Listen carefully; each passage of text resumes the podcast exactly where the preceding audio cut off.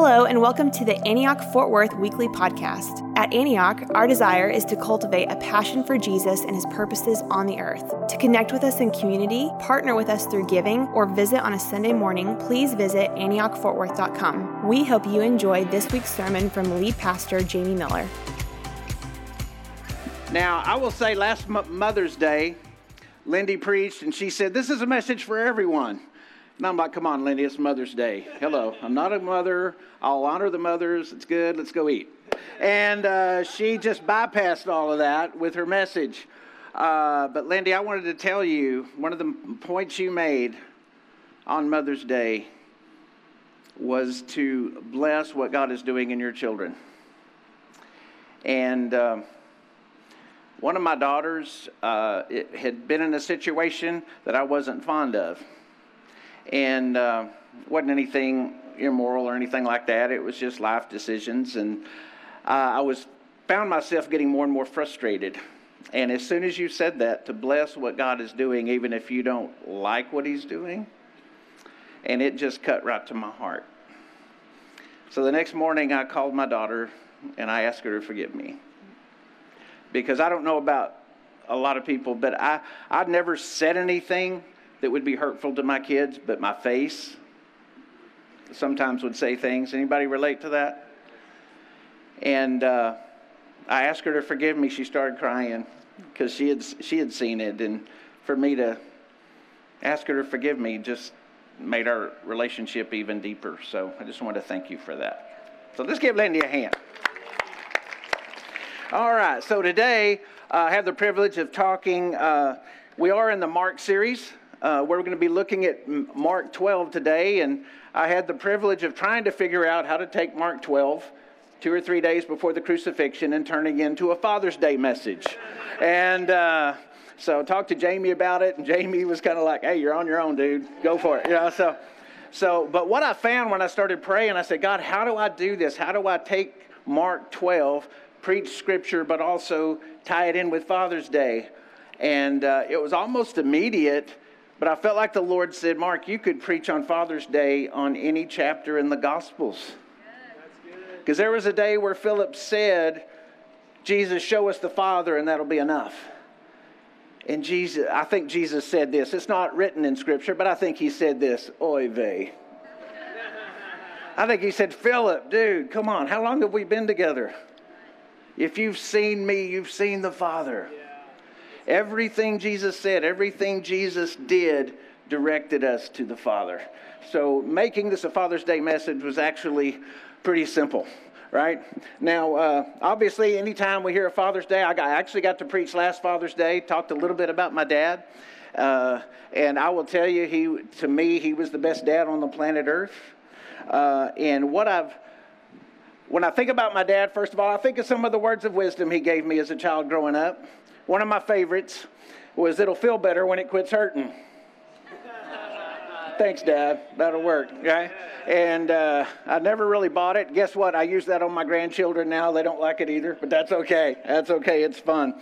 Uh, he had some other jewels, though. One was uh, this food is so hot it burned the hair off my tongue. I'm like, okay, well, I hadn't heard that one, Dad. Uh, another one, a lot of his had to do around food. Another one he had said, uh, I'm so hungry I could eat the rear end out of a rag doll.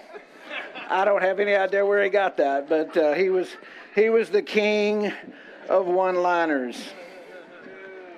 But one line my dad did give me, he passed away with cancer uh, in 2004. And uh, just before he passed, uh, the doctor told us that they were going to have to give him such strong pain medicine that he would not even know who we were anymore.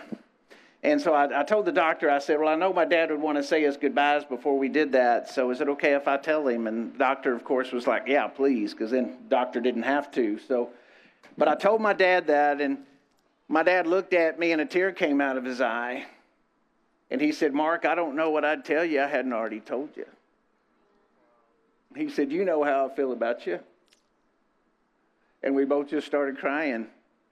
And I think about that often. I mean, how blessed am I as a son to know when my dad passed, there were no regrets. There wasn't one thing I wanted to say to my dad I didn't say. There's not one thing he wanted to say to me that wasn't said. And uh, so that's the one liner that I think most of all because it was such a blessing. So, what we're going to talk about now today is the heart of a father. And we're going to be going through kind of a 30,000 foot view flying over Mark 12. Now, it starts off, now, the first point I want to make about a heart of a father is this might be a little different. We don't think about this a lot, but I think the number one characteristic of the heart of a father is a heart of courage. Now, Jesus spoke about the parable of the tenants at the beginning of Mark 12.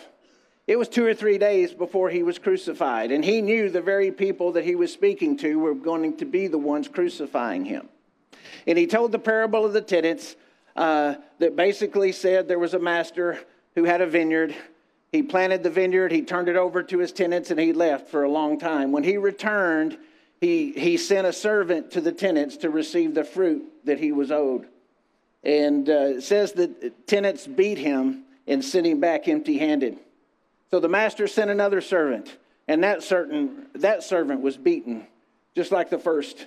And then he sent another servant and another servant and servant. And scripture says that some were beaten, some were killed. And finally the master said, I'll send my son. Surely they'll respect him and they killed him and threw him out of the vineyard, saying, If we kill the heir, then we can have it all.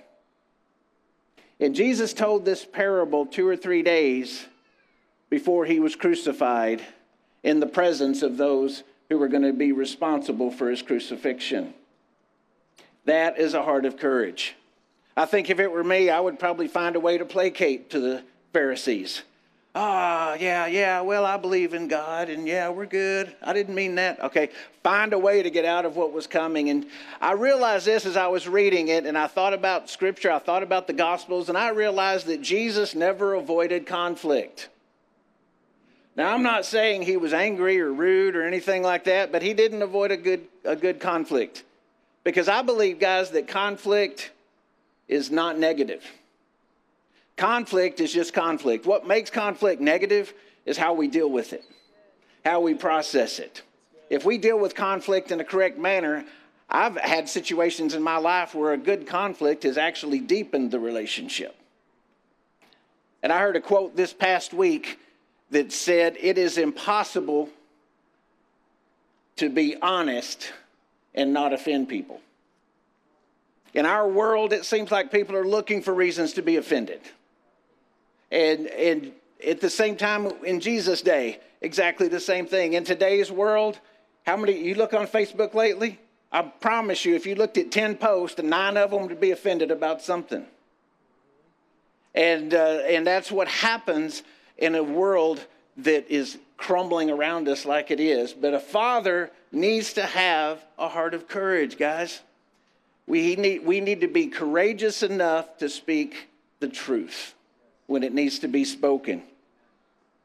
An example, and just I would say this too speaking truth doesn't mean you have to blast everybody else. When I was younger, when I would preach, my wife could say, she told me one time, Robin said, Could you just speak the truth instead of attacking the other side first?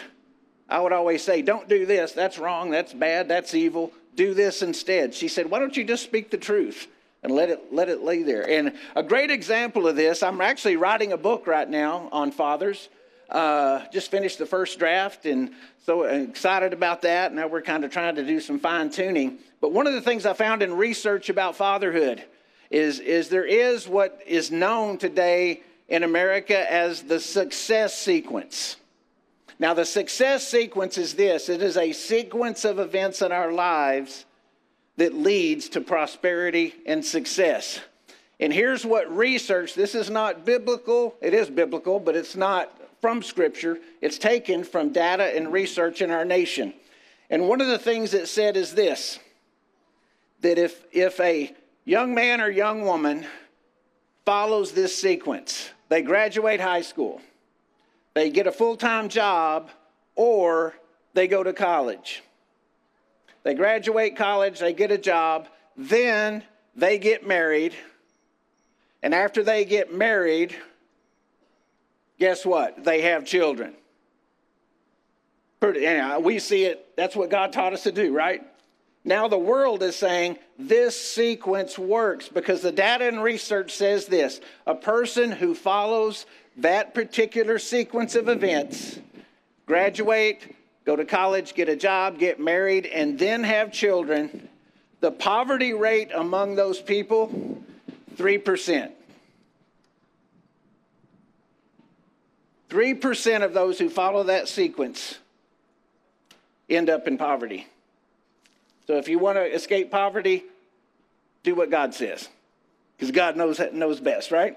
All right, now let's take a look at the second point. The second point, a heart of a father is also a heart of wisdom.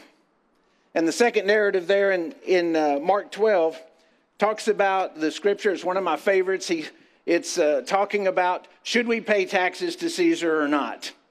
Now, one thing I never saw before until this week as I was reading through this it says the Pharisees and Herodians came to Jesus with this question Should we pay taxes to Caesar or not? Now, the Herodians obviously were followers of Herod, and they were the enemies of the Pharisees. Now, eh, how many of you have heard, this, heard the saying, the enemy of my enemy is my friend? Right? And this is what's taking place right now. The Pharisees had a conspiracy with the Herodians to trap Jesus in what he had to say. So if he says we should pay taxes to Caesar, then the Pharisees would accuse him. If he said don't, then the Herodians would accuse him. So either way, he was going to be in trouble. And Jesus gave an answer full of wisdom, and he said this He said, Pay to Caesar that which is Caesar's, and give to God what is God's. You see, he spoke with wisdom. And I believe in today's world, we need fathers full of wisdom more than any time in our history to navigate the waters that we're having to navigate. Now, what did Jesus also say there? He said, Show me a denarius. And so they handed him a denarius. Now, on this denarius, this, it had inscriptions on both sides of the coin.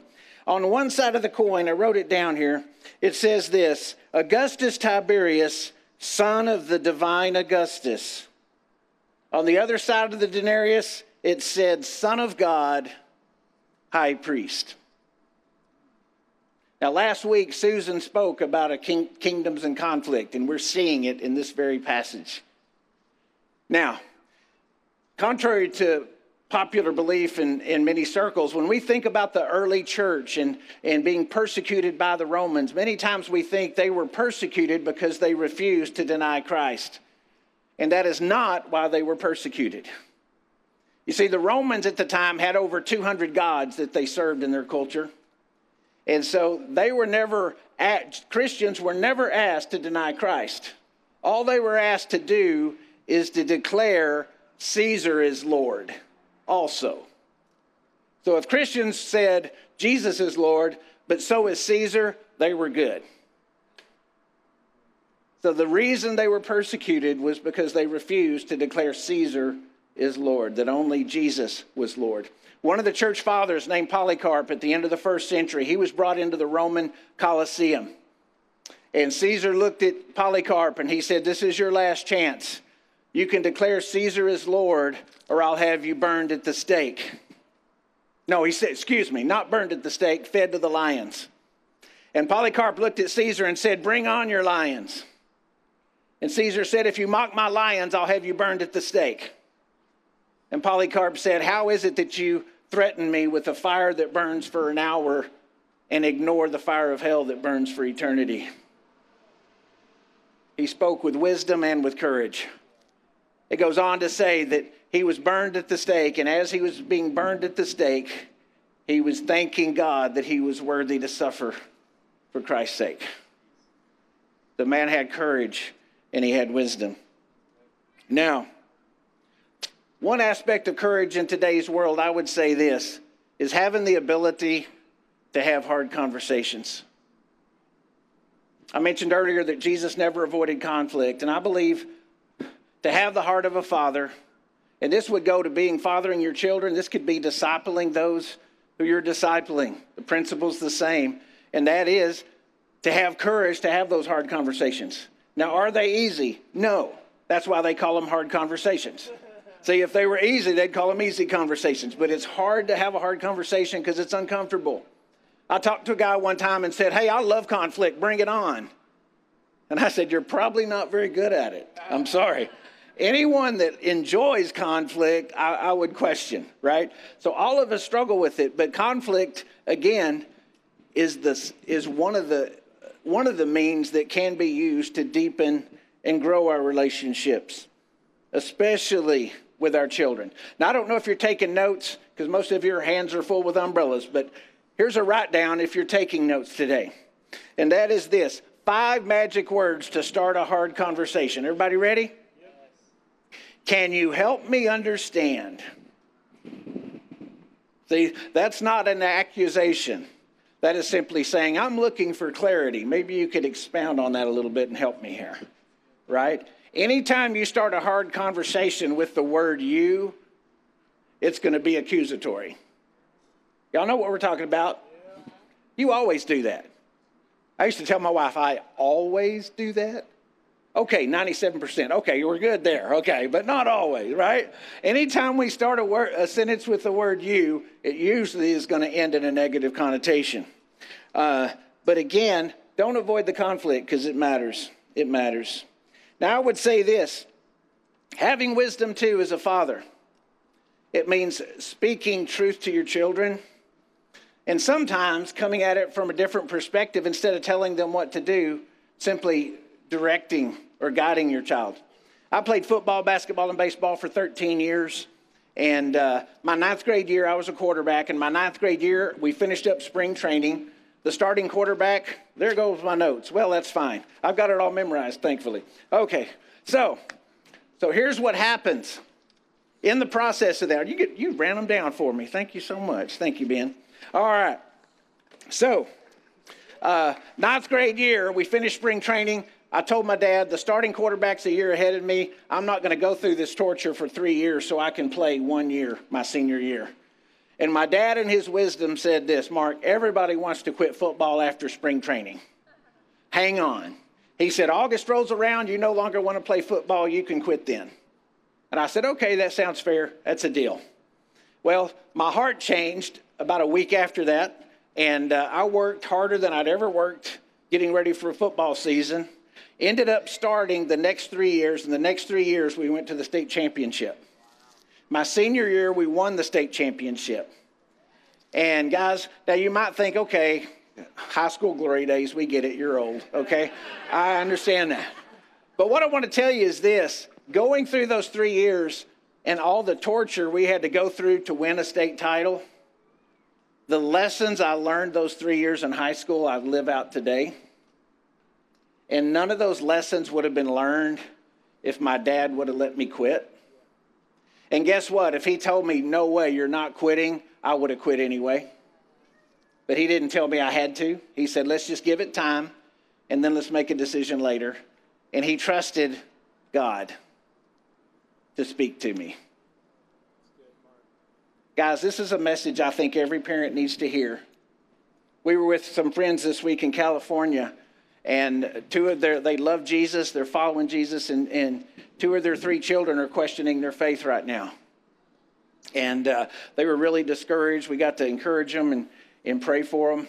And uh, but I got to tell you though that we raise up a child. We know the scripture, right? Raise up a child in the way they should go, and when they grow old, they will not depart from it. Now, when I hear that scripture, here's one of the things that stands out to me. When you raise up a child in the way they should go, not the way you want them to. Sometimes those can be two different things. But raise up a child in the way they should go, and when they grow old, they will not depart from it. Uh, my daughter Rayma was on the mission field in India. She went to Antioch in Waco. She was on a trip or two with Ben. And uh, so she calls me from India and says, Dad, they're asking me to stay over for three or four days. They said they found an unreached people group in the mountains that have never heard the gospel and they want me to go with them. And of course, my daddy heart was like, Oh, honey, I don't know about that. And you know what my daughter said? Dad, you know if you were here, you'd do it in a heartbeat. And I'm like, okay, fine, you can go, right? So, so again, let, raise them up in the way they should go. And when they grow old, they won't depart. Now, finally, the heart, the third, th- the third point is the heart of love. And I want to read these scriptures. Starts with verse 28. It says, One of the teachers of the law came and heard them debating. Noticing that Jesus had given them a good answer, he asked him, Of all the commandments, which is the most important? The most important one, answered Jesus, is this Hear, O Israel, the Lord your God is one. Love the Lord your God with all your heart, with all your soul, with all your mind, and with all your strength. The second is this love your neighbor as yourself. There is no commandment greater than these. Well said, teacher, the man replied. You were right in saying that God is one and there is no other but him. To love him with all your heart and with all your understanding and with all your strength and to love your neighbor as yourself is more important than all burnt offerings and sacrifices. When Jesus saw that he had answered wisely, he said to him, You're not far from the kingdom of God. And from then on, no one dared ask him any more questions. Now, one of the things I notice about Jesus when he's asked questions in the Gospels, almost 100% of the time he answers a question with another question, except this moment. And I think what spoke to me here, he said, What's the greatest commandment? Oh, that's easy to love the Lord your God with all your heart, your soul, your mind, your strength. I think Jesus was saying, Well, that's a no brainer, right? The most important aspect of the heart of a father is a heart of love. Loving them in the good times and loving our children in the tough times. But a heart of love. And I think one of the reasons why it's so vitally important that we do this, guys, is for this reason. Most of us view God the same way we view our earthly father. If we had a hard father that just was constantly on us, whatever we did, it wasn't good enough. Guess what? We think whatever we do for God's not good enough. If we had an absentee father, many times we pray and all we hear is crickets. Well, I thought so because God's not there either. I had no trouble, trouble understanding as a child that God loved me. You know why? Because my dad loved me so well. Somebody'd say, Well, God loves you. I said, Of course. Why wouldn't he? I mean, I mean, that's how my dad made me feel. I'm like, I had no self image. I had some problems later, probably thinking more of myself than I should, but I never had a problem believing that God loved me because my dad demonstrated that love every day. And uh, that's what God's calling us as fathers, is to love our children the way Jesus loved us. And then finally, the last point I want to make is this. The fourth point is a heart of father is a heart of a teacher. Now, the last few verses in this chapter talk about uh, they were receiving the offering, and there was an offering box in the temple now, again, this is during the Passover, so there's thousands of visitors that came to Jerusalem.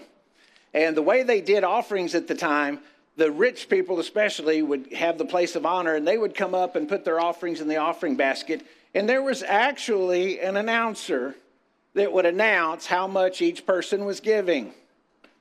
How about that? We got a box right here. How would you love it if Micah was over here? Hey, yeah, Ben put in $2,000. Let's give it up for Ben. Woo! Yeah, then Mark comes up. Mark gave a buck. right? I mean, who wants the how much they give to be announced? And that's what they were doing. And all of these rich people who were giving these offerings were soaking in all the attention. And it says, what I love about this, guys, is this Jesus said, it says in Scripture that Jesus called his disciples to him as he sat across from the offering. And he sat across, and I think he did something like this Hey guys, come here a second. I want to show you something.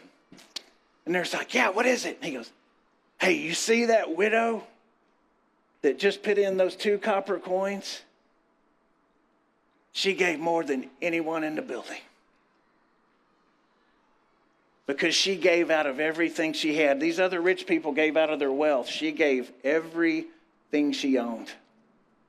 She gave more than all of them. See, and a heart of a father is a heart of a teacher. And I think the way Jesus discipled his disciples was he taught them at the moment. I think in the Sermon on the Mount, when Jesus said, Look, consider the lilies of the field, I'm sure there were lilies over there. I think Jesus said, Hey, check out those lilies over there. What do you think they did to be so beautiful? See, the Father just did it. And he took this moment. How many times as fathers do we see those teachable moments in the lives of our children? Let's don't, don't, don't look past those. Someone said, a person, it's not what a person looks at, it's what they see. And if we're looking for opportunities, guys, to teach our children or teaching those who we're discipling, if you look for opportunities to teach them, you're going to be surprised at how many opportunities you see. Uh, I was praying for my mom one time for healing. She had cataracts. This was years ago. And one of our church plants, I was praying for her. And uh, I prayed for a minute. I said, Mom, can you see any better? What's going on? She goes, It was almost like, you know, the blind man that said, I see men like trees walking. She goes, It's clearer. It's not completely clear, but it's better. And about that time, a friend of mine, Mona, walked by. She'd never prayed for the sick ever. And I saw her and I said, Mona, come here a second. And she goes, What? And I said, Hey, I'm praying for my mom. She has cataracts. We're praying for her healing. I just prayed for her, and she said she got better, but it's still a little blurry, but it's better.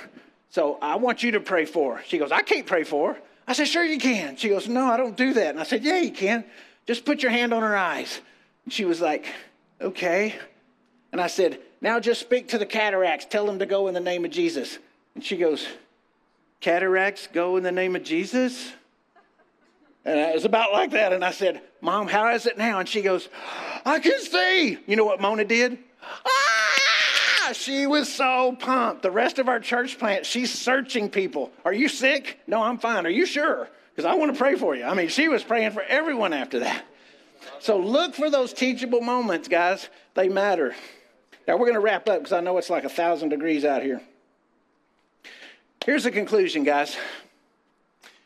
Is fathering easy? Answer would be absolutely not. It's hard. It's hard to hold your daughter's hair back when she's four years old and throwing up and doesn't know what's happening. It's hard when you hold down your daughter on a, on a doctor's table when she's a year and a half old and you're holding her down so the doctor can put stitches in her lip. And she's looking at you like, Daddy, how are you letting this man do this to me? It's hard when you see your children make choices that you wouldn't make. It's hard when you're waiting for the scripture we mentioned earlier raise up a child in the way they should go, and when they grow old, they will not depart from it. And you're praying that it'll come sooner than later. It's not easy to do that. It's not easy to comfort your daughter when she's having a grand mal seizure at college and there's nothing you can do about it. It's not easy giving your daughters away on their wedding day to a hairy legged, snotty nosed boy. But if that's the price for grandchildren, so be it. Right? Is it worth it? Absolutely. Absolutely. Is it worth it when you're you walk in the door and hear your girls yell daddy and they come up and give your to both your thighs the best squeeze they've had all day. It's worth it when you're taking a nap with your baby laying on your chest. Talk about contentment. That's it. That's it.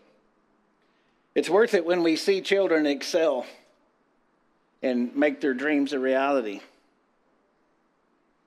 It's worth it when we see our children face their fears and overcome them.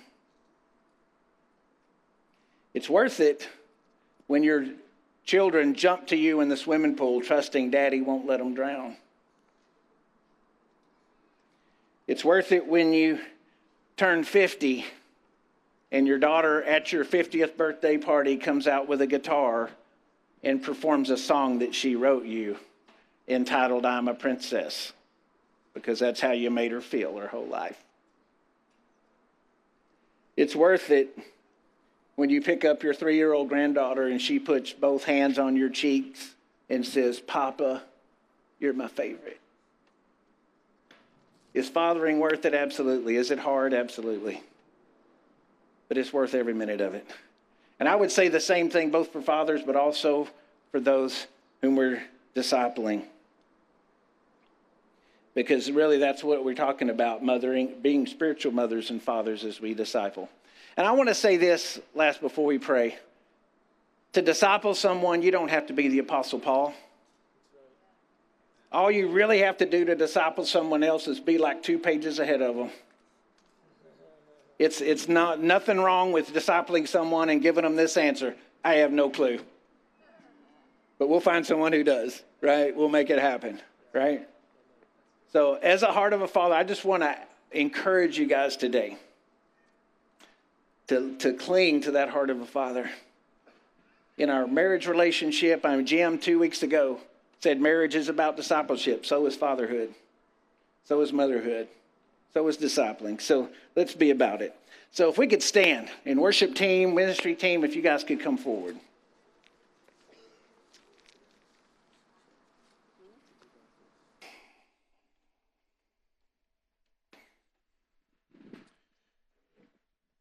We're going to have a time of ministry, and a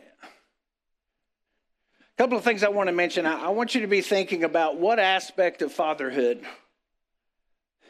has God spoken to you about this morning? Maybe you need to grow in, in a heart of wisdom. Some of you may say, maybe I need to quit telling my children what to do all the time and start asking them really good questions that will help them find, find their own way. Some of it may be a heart of love.